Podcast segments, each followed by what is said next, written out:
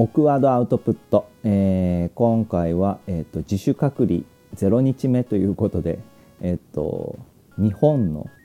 えー、蒲田っていう、えー、と大田区東京都大田区蒲田にある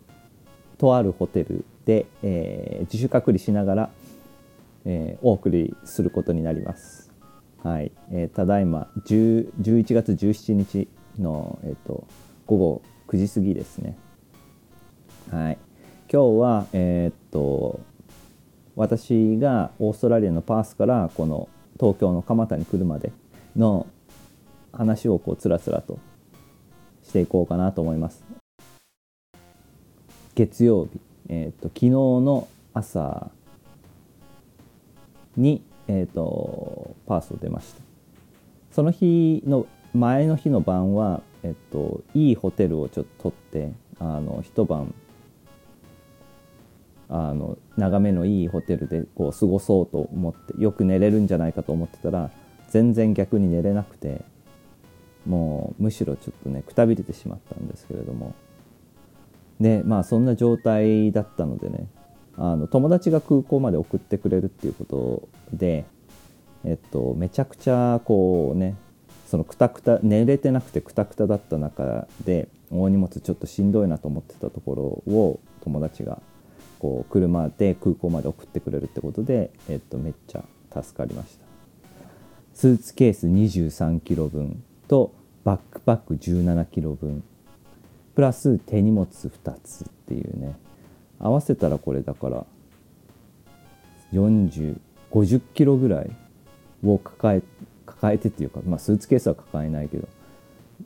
ごじゅっキロぐらいの荷物を持って今回だから旅行旅行というかあの移動をしてきた中ね、これで本当に友達が空港まで送ってくれてなかったら、私もちょっとどうなってたかなと思います。持つべきものはやっぱり友達です。でえっとまあなんだかんだで、えー、パースの空港に着きで、あっという間にもう本当になんか全然なんか空港で一息つこうとか思ってたら、もう全然そんな余裕なくて、えっと空港まで送ってきた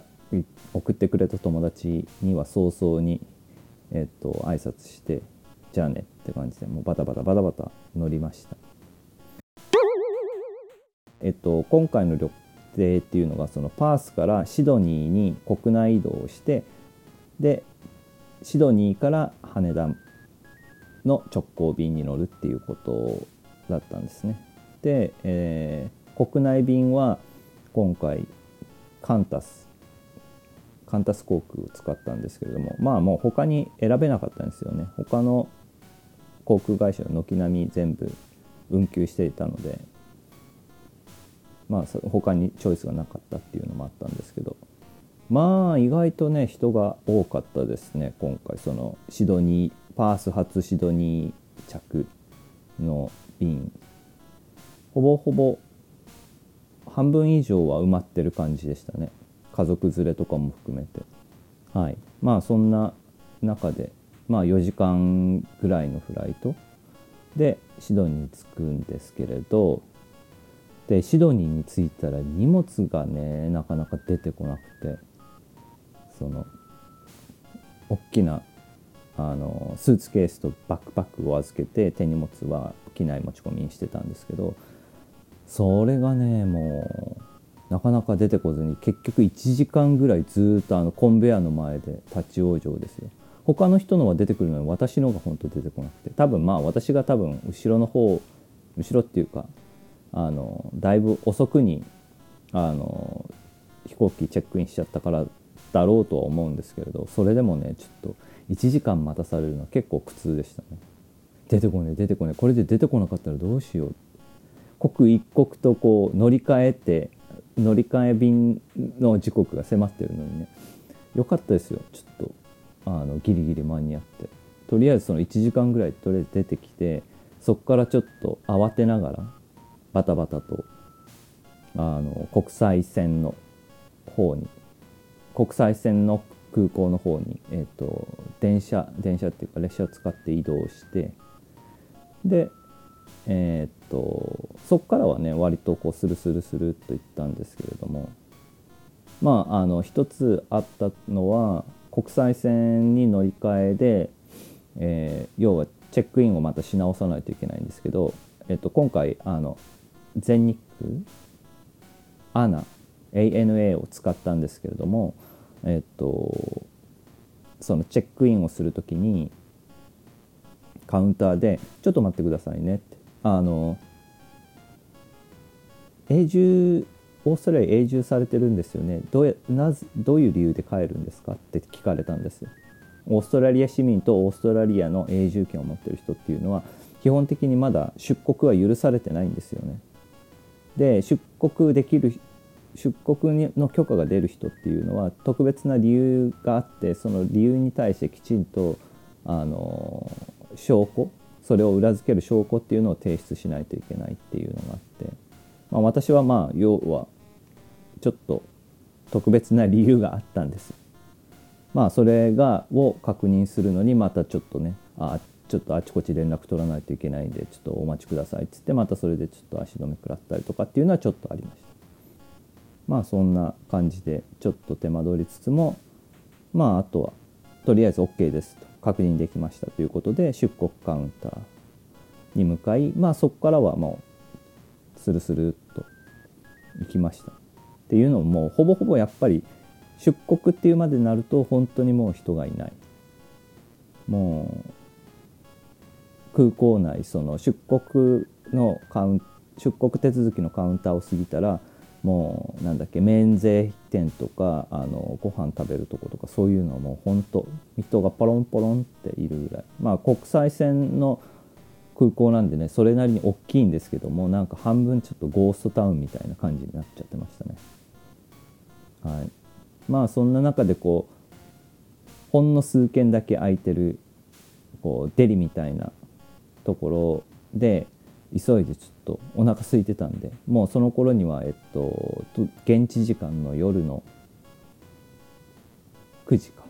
くじまえあはちじはんぐらいかになってたんですけど、で、えー、慌ててご飯をかき込んでで、えっと、飛び乗った感じでした。機内もガラガラだったんで、私は、えっと、窓際の席をあの予約してたんですけれども、その窓際の席にこうよっつ通路側に向かってこう席がみっつあるんですけど、私が座るとこと真ん中の席ともういっこの席で通路って感じだったんですけどね、それがもう全部あの空っぽっていうことで、そのさん席分私独り占めして、えー、とゆっくりできました。で飛行機出発して、で、えっと、くじかんちょいのフライト、シドニーから羽田空港まで、ね、けどもうほぼ寝てました。飯がにかい出たんですけど、えっと、それを食ってる時以外はもうマジで寝てました。ちょろっとこう、ね、目が覚めると少しこう iPhone いじって本読んだりとかして、けどやっぱりすぐ寝るっていうね、もうクタクタだったんですね。本当にね、よく寝ましたよ。よかったです。まあおかげでね、あのなんだろう、こういつ着くのかないつ着くのかなっていうようなこうじりじりするようなことはなくて、もう気がついたらもうああもう着くんだって感じです。あっという間でした。はい。でまあそんなこんなでようやく羽田空港着と。でなんか羽田空港って私何年か前にも来たことあるんですけど、多分今回けどまだにかいめとかだったんですよね。けどなんか知らなかったっていうか、羽田空港って最近最近でここ何年かであの改装とかしたんですかね。めちゃくちゃ綺麗でびっくりしました。であと思った以上に広かった。移動がめちゃめちゃ長い。その通路をずっとテクテクテクテク歩いたり、あの移動する歩道、動く歩道みたいなのを歩いたりとかして、もうなんかどこまで行くんだろうっていうような感じでずっと歩いてこう移動してですね。で検疫、そうですよ、あのねコロナのせいでその出入国する前にあの検査を受けないといけないっていう風になってたんですね。まあちょうどなんかそれでも数週間前ぐらいですかね、ニュースで見たんですけど、日本ではあの基本的にはそのなんだっけ ピーシーアール 検査は空港ではやらないみたいなのがねちょうど決まったっていうんで、じゃあ何をやるのかっつったら、えっと、唾液検査っていうのをやるっていう風に通告されてですね、唾が出にくい人でなければあのその唾液だけで採取してそのの検体を確認する、えー、と検査することで要はコロナがかかってるかかってないかを、ね、確認するっていうことだったみたいなんですけど、えっとまあ幸いなことにですね、オーストラリアから来てる人はしなくて基本的基本的にしなくてよかったんです。実際オーストラリア今ものすごく落ち着いているので、一時期ねあの一部の地域でとても流行ってるっていうことがありましたけど、まあそういうこともそれもまあ基本的にはまあだいぶ落ち着いたっていうことで、多分ね指定地域から外されたっていうことなんですね。はい、まあなんであの書類書かす機内でこの書類を書くようにって言われてあらかじめ渡されてた書類をもう出すだけで基本的には何もなかったです。まあね、おかげさまで逆にその入国検査とか全部済ましてあの出国ゲート出国ゲートっていうのあの要は全部済んであのゲートの外に出た時にはもう予定よりも随分早くなっちゃってたんですね。えーとだからろくじぐらいにはその午前ごじに着いていちじかんごのろくじぐらいにはもう出てました。だからだいぶ早かったです。だいぶなんか時間の感覚としてはだいぶあった気がするんですけどね。まあ実際いちじかんぐらい出てきて、その後はあの周回バスが出るっていうことだったんですね。えっとホテルまでホテルの最寄りの駅まで降ろしてくれるっていうことだったので、それをにじかん待ってもうボケーってしながら過ごして、でえっとさだいいち便がもう出ますよって声をかけられた時にそのバスに乗ったのは私とあともう一人おじさんがいるだけでした。本当に私とふたり私と本当におじさんふたりだけの乗客のためにその周回バスの第一便が出た感じですね。はい、まああのけどそれでもやっぱその助かったのはあのおじさんがはもう先にすぐ降りたんですよ。そのそもそも近所に住んでたのかもう空港出てじゅっぷんぐらいのところですぐ降りてって、あの私一人になっちゃったんですね、バスね。結局その私がのこうあ私の滞在先ここですね。要は今ここにこのホテルに着くまで私が一人だったんで、本来だったらあの最寄りの駅で降ろされるはずだったのが、そのバスの運転手さんが気を使ってくれてあのだいぶ、ま、あのだいぶホテルに近いところで降ろしてくれて、もう歩く距離ももう半分以下になってすごい助かったんですけどね。はい、でまあホテルに、まあ、チェックインしようと思って行ってみたのは良かったんですけど、私きちんとホテルのこと調べてなくて、あのこのホテルホテルって言っていいのかな、うん、アパートみたいなホテルみたいなとこなんですけどね、あの受付がない無人受付のところで、あのタブレットで基本的にこうなんだっけチェックインの入力を自分でしないといけない。そしたらあの自動的にこう暗証番号とかそういうのが提供されて、えっと、自分自身で全部こう部屋までアクセスできるようにできてたんですけれども、あの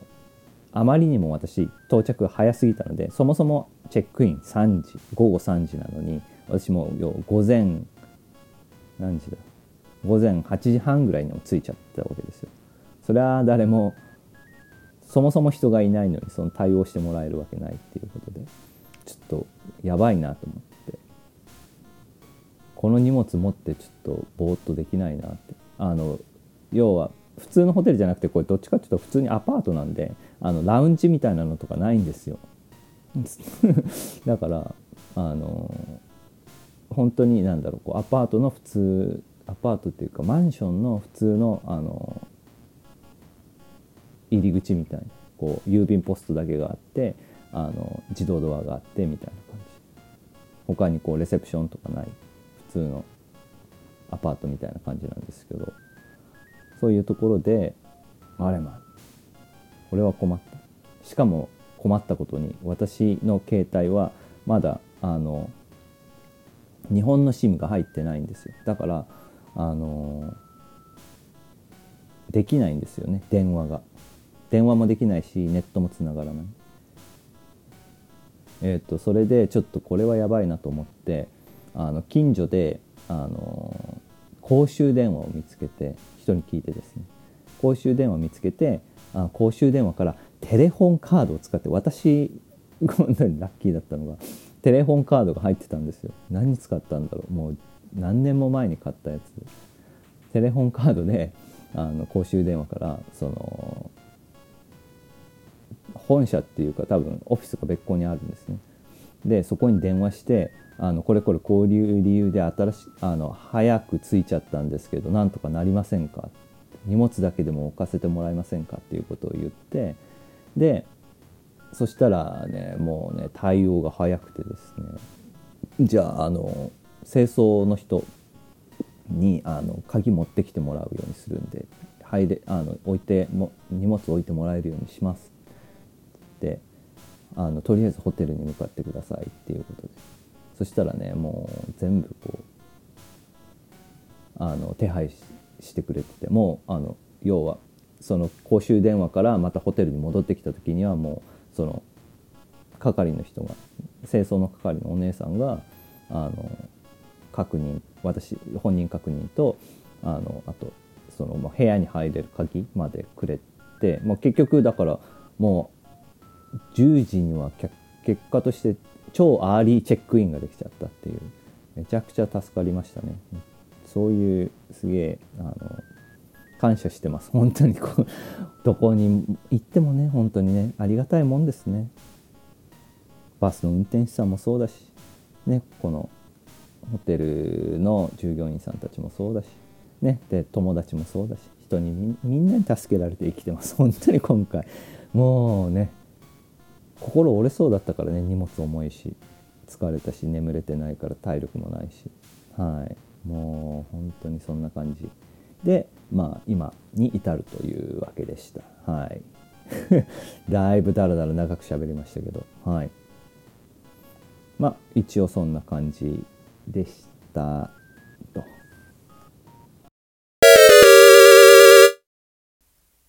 この番組はスーパーもやりエンターテインメントの提供でお送りしました。